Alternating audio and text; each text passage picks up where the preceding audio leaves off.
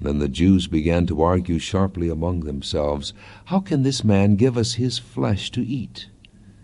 Jesus said to them, I tell you the truth, unless you eat the flesh of the Son of Man and drink his blood, you have no life in you.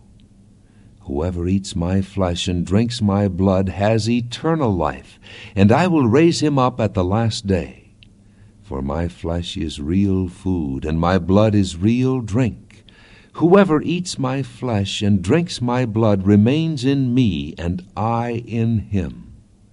Just as the living Father sent me, and I live because of the Father, so the one who feeds on me will live because of me. This is the bread that came down from heaven. Your forefathers ate manna and died. But he who feeds on this bread will live forever. He said this while teaching in the synagogue in Capernaum. Good morning, all. That that text, of course, is, is one that uh, has given some people some troubles, although it shouldn't at all. It didn't give these folks any problems. They understood it. You, uh, it's not that they didn't understand it; they just didn't want to receive it. So, uh, of course, this sort of a statement would puzzle those who first read it and upset those who were expecting to hear a wonderful message from God, but they heard this statement by Jesus. They'd been talking about eating. Of course, the, the, the background of the situation was that, that uh, he had fed them fishes and, and, loaves of bread, and they had followed him across the sea and around the end of the Sea of Gennesaret. They'd followed him so that they could uh, hear more of what he had to say, and they, they wanted to also be fed the. Uh, food that he'd been, he'd been providing for them. They felt it was too hard to understand what he was saying. That may be the, the feeling that we have also today. But it, it tells us that uh, many of his disciples turned back after they heard that saying. They turned back and didn't want to follow him any, any longer. Verse 60 says, Many therefore of his disciples, when they heard this, said, This is a hard saying, who can hear it? Now, we, we should not jump to the conclusion that they were thinking cannibalism. That's not what we think, and that's not what they were thinking. We, we should give them credit for being as smart as we are, at least. Jesus had been talking to them in parables. He'd been talking to them about sowing seed. He'd been talking to them about finding pearls of great price. He'd been, he'd been talking to them in parables, so they understood that he was not actually talking about eating his flesh like a cannibal or drinking his blood like a cannibal. That's not what they understood. They understood what we're understanding. And when they understood it, they didn't want anything to do with it. They went back. They got what he was saying. All right. At verse uh, 61, in this same text, it says, When the, Jesus knew in himself that his disciples murmured at this, he said unto them, Does this offend you? What I'm saying, does this offend you? What and if you shall see the Son of Man ascend up where he was before? So he's talking about himself and who he was. He said, It is the Spirit that quickens us, the flesh profits nothing. The words that I speak unto you, they are spirit and they are flesh, and they are life. But there are some of you that believe not, for Jesus knew from the beginning who they were that believed not and who should betray him. And he said, Therefore I said unto you that no man can come unto me except it were given him of my Father. From that time many of his disciples went back and walked no more with him. Now what he's saying is you have to, and somehow, you have to eat my flesh and drink my blood if you are going to live. Ultimatum. No questions about it. He said, I am life. My, my flesh is the bread of life. My blood is the blood of life. If you're going to have life, you must partake. Eat my flesh and drink my blood. The hardness of that saying came in the same form that it has today. The same form. He was telling them that they wanted everlasting life, they would have to take Him completely into their lives. They understood that. Okay? And that's what we have to understand. He was telling them, You have to take me into your life totally. I have to be there. You know, we get by in our daily lives, most of us, some of us, three meals a day food and drink. We understand that to be life. we understand if we're cut off from that, we're going to starve to death. We're going to die of thirst or of hunger. Thirst first, hunger second. We have to eat and we have to drink. What Jesus is telling them, what we understand is that unless He's totally like that in our spiritual being, in ourselves, we're not going to live. We don't have a life. We have to consume Him, as it were, He's telling them. Jesus wanted to be in their life profoundly. And they knew this, and they weren't ready to do it. They went home. They went back. We're not going to do that. They knew what he was saying. We know what he's saying. He's saying you have to you have to consume me. I have to be in your life in such a manner that you've never experienced before. If they took him in, he would be more than an outstanding speaker among them. More, more than that. He would be more than them just running around trying to find him and listen to what he had to say. He was going to be more than that. He would be more than a kindly benefactor that had taken care of their wounded and they're sick and they're dying, he would be more than that. More than someone that they could bring their friends to that were ailing and their family and say, Help them, please. Help me, please. I'm a caregiver. I've had it. I've got to get the, some, some healing to this person. He'd be more than that. He's saying, You have to take me in your life completely. Just like you would your three meals a day. He would be more than a supplier of their needs and desires, more than an inspirational leader. Jesus was acting, asking more than that from them. He would be the actual source of their lives, giving them strength, direction, and companionship. He would be more than a close friend or family member. They were not ready for that. Nope. We'll, we'll come listen to you. We'll follow you. We'll eat some of your loaves and fishes. We'll bring our sick to you. We'll call you up when we need you. But for you to come into our lives that profoundly, nope, we're going home. And they went home. Some of his disciples. They would not be able to keep him at arm's length or simply available when necessary. He wanted to be woven into the very fabric of their lives. They knew that. You know that, don't you? You know that. That's what he's saying. I want to be in the fabric of your life. I want to be in you. I want to be part of you. I want you to be part of me. I don't want I don't want to be distant. I don't want to be held off arm's length. I want you to consume me. I want I want to be with you. They wanted to consult him, not to commit to him. They wanted his mercy, not his presence. They wanted his healing goodness, not his daily guidance. They wanted his wisdom, not his judgment.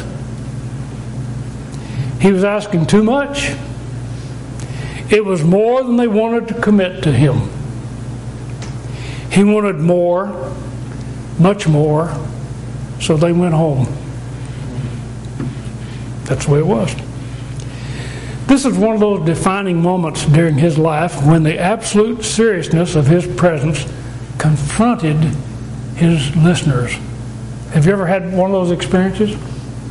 Where absolutely you're confronted with the demands of Jesus and you have a decision to be made.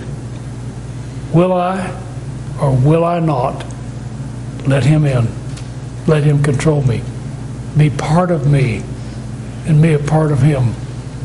This is one of those defining moments. Even some of the disciples said, Nope, I'll come back later and we'll see about it later. Remember, that's what Agrippa said. He said, When I have a, a more convenient time, he told Paul, Paul was preaching the gospel to him. He said, When I, I've got a more convenient season, I'll call for you. When I need you, I'll let you know. When I need you. It was a moment of stark reality. It was a time for decision. Have you ever had that moment when you said, Well, it's decision time? It's time for me to either commit or to go home. I think that's why the term blood is used here. Now, we're going to get on that word in particular. Now, again, well, I want to remind you the fact that Jesus wasn't presenting a cannibalistic idea here. He wasn't doing that. They weren't taking it that way. They weren't saying, oh, he's a cannibal. No, they weren't taking that. They're taking it just like we are, just like what we understand. He was saying, you have to consume me. I have to be in your life. I have to be in the warp and weave of your life. I have got to be there. But he used the term blood. Now, we know something about blood. We know a whole lot about blood. I first, first learned a lot about blood from the Encyclopedia Britannica. You know what that is? they quit publishing in 2012, 28 volumes, that last edition. I think it was the 15th edition. Started out in 1868 with three volumes, ended up 28 volumes. People used to go door to door peddling it. Then you have to have a big place in your house to put it, then a big desk to hold it because it was big volumes. We don't have that anymore. Now we have keyboards. If you want to consult something, you go to the internet. But the Encyclopedia Britannica told me something about blood. And I'm sure you've learned it from most of you from the internet, some of you from the encyclopedia, maybe even the Encyclopedia Americana. Anyway, we know that the life of the flesh is in the blood. Isn't that right? That's what, that's what God told Noah when he got off the ark, he said, The, the, the life of, of the animal, the life of the flesh is in the blood. He said, So don't eat it. Don't eat it.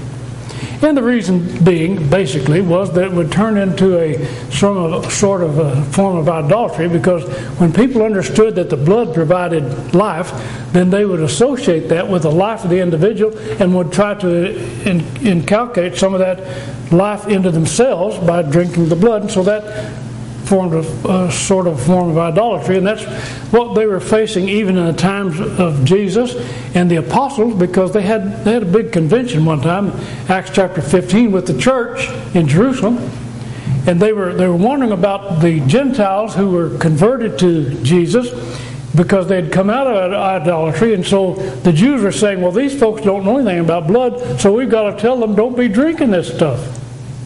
Because the, the Gentile nations, the idolatrous nations, drank the blood in order to imbibe in the spirit of the being that shed the blood, like a bull, and so forth. And so that was their, their idolatry, uh, uh, along with other things. But the church in Jerusalem, the apostles in Jerusalem, sent down an edict and said, "Don't, don't be drinking blood. Don't do that." Well, the Israelites knew all along that the, the life of the individual was in the blood. And I think that's why the term blood is used, why, why Jesus used it in, in addition to his flesh here. Because it has an impact on us. And it has a, has a deep meaning. It's not a gruesome term, it's just a, a meaning that, that we know that human life is in the blood. Now, the, the first human life that was lost was that of, of Abel. Remember? Cain killed Abel, his brother. And uh, then he buried him, got him out of sight. And when God confronted Cain in Genesis chapter 4, he told Cain, he said, What have you done? The voice of your brother's blood cries unto me from the ground. Blood is a very serious concept of our lives, isn't it? It's, it's, it's, uh, it's profoundly important to us. From the earliest records of Israel, blood was said to contain life so that it, the Israelites knew that it had value. In Leviticus chapter 17, at verse 11, God, talking to the children of Israel at Mount Sinai, said, The life of the flesh is in the blood, and I've given it to you upon the altar to make an atonement for your souls. It is the blood that makes an atonement for the soul. So he's saying, the shedding of blood will cover up the guilt that you have because you've been misbehaving, you've been sinning. That's, that's how important the blood was. At verse 12, he said, I, I, Therefore I said to the children of Israel, No soul of you shall eat blood, neither shall any stranger that sojourns among you eat blood.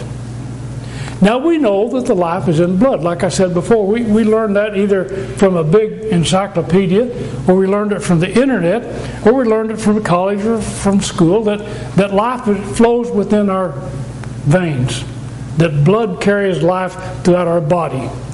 We have approximately a gallon and a half of the stuff in our bodies, typically or normally. We can lose an appendage, we can lose an arm, you can lose a leg, you can lose an ear, your nose, or fingers, toes, whatever. You can lose that and still survive, and some of the organs you can survive, but you can't lose your blood and survive. And you can't lose much of it and survive. We also know that diseases circulate through our blood. Now that's that's been a long time coming, but we do know that. We know that that happens to us. And we know that pure blood is indispensable to our health. I believe, for these reasons, that God chose blood as the vehicle by which to cleanse us from moral impurities, from wrongdoings. Not that God desires blood itself for himself as a sacrifice, but that in order to impress us with the seriousness of what our lives are all about, he used blood as that vehicle to transmit that idea to us. Okay. It started out this way the law governed man's relationship with God and with his neighbor, and it was ratified with blood. For instance, the commandments God first gave to Israel were written in a book. And when that book was presented to Israel, then the blood of an animal was shed and that blood was sprinkled on the book and on the people to emphasize to emphasize the importance of what they were doing and their relationship with God. Exodus chapter 24, verse 8 says, Moses took the blood and sprinkled it on the people and said, Behold, the blood of the covenant which the Lord has made with you concerning all these words. A life had to be forfeited. Now, please wake up and think about this with me. A life had to be forfeited in order for the person to recognize how serious their relationship with God was. A life had to be forfeited. It was an animal life, that's for sure. God chose, said, here's, here's what you do. He said, You take the purest of your flock, the firstborn, first one that comes out of the womb, take the first one, but the firstborn has to be pure and it has to be best among your herd or flock, and that's what you offer. So that you will be impressed with the seriousness of what you're doing and your life and your relationship with me. That's what God is telling them. Now, how do I get that across? People today, we don't live in an agricultural society, do we? We don't live in a nomadic society. We live in a, in a culture that's kind of immune to situations like this. But you have to think about how these people presented their sacrifices to God. They took the best one they had of the flock, sheep, bullock, whatever it may have been, and the youngest, and the purest, and the prettiest, and the sweetest, and they took it up to the altar and they killed it and spilled the blood because of what they had been doing wrong, their sins. People in our society don't have that connection to animals anymore. Or do we? We do. We certainly do.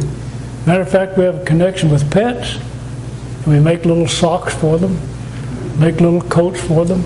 We put them in little buggies and we carry them down the street. We put them on a leash, and the leash runs out so that it doesn't hurt them. We take them to parks, we coddle them, we pamper them, we take care of them. Now think about carrying one of these up to an altar. The one that cuddled at your feet last night, one that you held in your arms. Taking that baby up to the altar and killing it in order for you to understand how your life is not in harmony with God. Think about that. That's what God had these people do you have to understand how serious your life is and how important it is. And he chose the vehicle of blood in order to express that. And once a year, they took the very best that they had. The very best they had. You say, well, you know what? These animals didn't have that connection, these folks. Well, sure it did. Sure it did.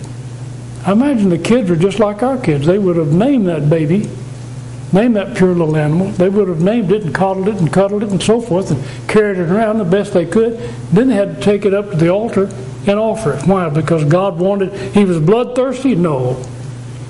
Because He wanted them to understand how serious their life was before Him. How serious sin was. And what kind of damage it can do to your life. That's what He's saying. Exodus chapter 30, verse 10, there was once, once a year, everybody had to gather and watch him kill the very best that they had in the whole country. It was called the Day of Atonement. Aaron shall make an atonement upon the horns of it on the altar once in a year with the blood of the sin offering of atonement. Once in the year shall he make atonement upon it throughout your generations. It is most holy unto the Lord. These offerings should have brought the individual to realize the magnitude of sin. That's how important it is. And yet, the spilling of animal blood, as serious and necessary as it was to impact the participant's conscience, it was just a symbol of the type of blood that was to be offered on Calvary the blood of the Lamb of God. Now, we, we think about how, how impactful it would be if we had to offer our pets as sacrifices. Just to, just to impress on me that I, I shouldn't have be, misbehaved, that I shouldn't have spoken an angry word, that I shouldn't have kicked the can and cursed, that I, I could offer my pet for that, to impress me of what kind of person I was. Now think about it here you have the Son of God, the purest individual who ever lived on this earth. He was, in fact, God in the flesh. And yet we took him to the altar and said, Here, here's how we feel about sin. Hebrews chapter 9, verse 23. See, it was all about the blood of Jesus Christ. It was therefore necessary that the patterns of things in the heavens should be purified with these. He's talking about the blood of animals but the heavenly things themselves were better sacrifices than these. Hebrews chapter 9, verse 13 and 14 says, If the blood of bulls and of goats and the ashes of a heifer sprinkling unclean sanctifies to the purifying of the flesh, how much more shall the blood of Christ, who through the eternal Spirit offered himself without spot to God, purge your conscience from dead works to serve the living God? And you know what? You know what happened with Israel? They quit bringing their animals to kill. They quit it. They just didn't do it anymore. We're not going to do this anymore. It hurts too much. That's what happened. It was hurting. It was hurting them financially. It was hurting them personally. It was hurting them in the community. It was hurting them in the eyes of the Gentiles. It was hurting them in every way. It was hurting them in the heart. We're not going to do that anymore. That's why it's not being done. We're not doing that anymore. We quit that. But God took His Son and said, I'm going to do it for you. How does that hurt us? How does that make us feel? Well, this is the reason for the blood that was spilled on those altars to make us aware of the value of the blood of the Son of God. And the Old Testament prophets could see that. They could see that way off in the distance. They knew what God was going to do and that that offering was going to be made, and it would be blood that we would be offering from our heart. Isaiah 1 verse 11 says, To what purpose is the multitude of your sacrifices unto me, saith the Lord? I am full of the burnt offerings of rams and fat of the fed beast, and I delight not in the blood of bullocks or of lambs or of he goats. Why? Because it wasn't doing any good. People were just offering them. They were insulating themselves. They were saying they were hardening their hearts. That, that's what Jesus said. He said, they, they said, This is a hard saying. What's hard about it? Well, it's hard because I'm not going to do that anymore. It's hurting me, and I don't want that. So I'm going to stop that. But God sent His Son, and He sent His Son to be that type of sacrifice. Psalms chapter 40, verse 6 through 9 says, Sacrifice and offering you did not desire. Why didn't He desire it? Why did God say, let's quit this? Let's not do it anymore. Because it wasn't doing any good. It was doing no good whatsoever. It was not working. It was not making the impact it was supposed to be making. It didn't do it. The blood of bulls and of goats and the ash of a heifer sprinkling the unclean, it just didn't get it. It just didn't get it. What would it take to wake up mankind to the fact that sin is serious and damaging and damning to our souls. What will it take? It took the blood of his son. Sacrifice and offering you wouldn't desire. Then said I, Lo, I come. In the volume of the book is written of me, I delight to do your will, O my God. Yea, your law is within my heart. I have preached righteousness to the great congregation. I have not refrained my lips. O Lord, you know. That's talking about Jesus. So he came into this world knowing that he was going to have to offer himself on the cross and spill his blood, his own blood, give his blood. Because God wanted his blood? No, because we needed his blood. We needed that. In burnt offerings and sacrifices you had no pleasure. Then said I, Lo, I come in the volume of the book. It is written of me to do thy will, O God. Sacrifice and offering and burnt offering and an offering for sin you would not, neither had pleasure which are offered by them. Why didn't he have any pleasure in them? Because it wasn't working. Then said he, Lo, I come to do thy will, O God. He takes away the first that he may establish the second. Now, Paul wrote it this way he said in Hebrews 9:14, he said, "How much more shall the blood of Christ, who through the eternal Spirit offered himself without spot to God, purge your conscience from dead works to serve the living God?" There is life-giving power in the blood of Jesus. It sparks in us a feeling. It touches us. It makes us understand that we shed the blood of the Son of God because we were wrong and he was right. All his sin comes short of the glory of God, Paul said in Romans 3. We reach Jesus, we reach God through the blood of Jesus. Being justified freely by his grace through the redemption that is in Christ Jesus, whom God has set forth to be propitiation through faith in his blood, to declare his righteousness for the remission of sins that are past through the forbearance of God. And that comes about through the blood of Jesus. The blood of Jesus redeems us, Ephesians 1 verse 7. We have redemption through his blood, the forgiveness of sins, according to the riches of his grace. Sanctifies us. Hebrews chapter 13 and verse 12, wherefore Jesus also, that he might sanctify the people with his own blood, suffered outside the gate. It cleanses us. Revelation 1 5 says he's washed us from our sins in his own blood. And in 1 John chapter 1 verse 7, if we walk in the light as he is in the light, his blood cleanses us from all sin. It brings us near to God, the blood of Jesus does. But now in Christ Jesus, Ephesians 2.13, you who were sometimes afar off were made near by the blood of Christ. It creates peace. His blood creates peace. It brings peace to us. Having made peace through the blood of his cross by him to reconcile all things unto himself, by him I say, whether they be things in heaven or things in earth. Now, let's go back to our text. Let's go back to our text. Jesus said, If you eat my flesh and drink my blood, you have life in you. Now, we know what that means, I think. We know what that means. They knew what it meant.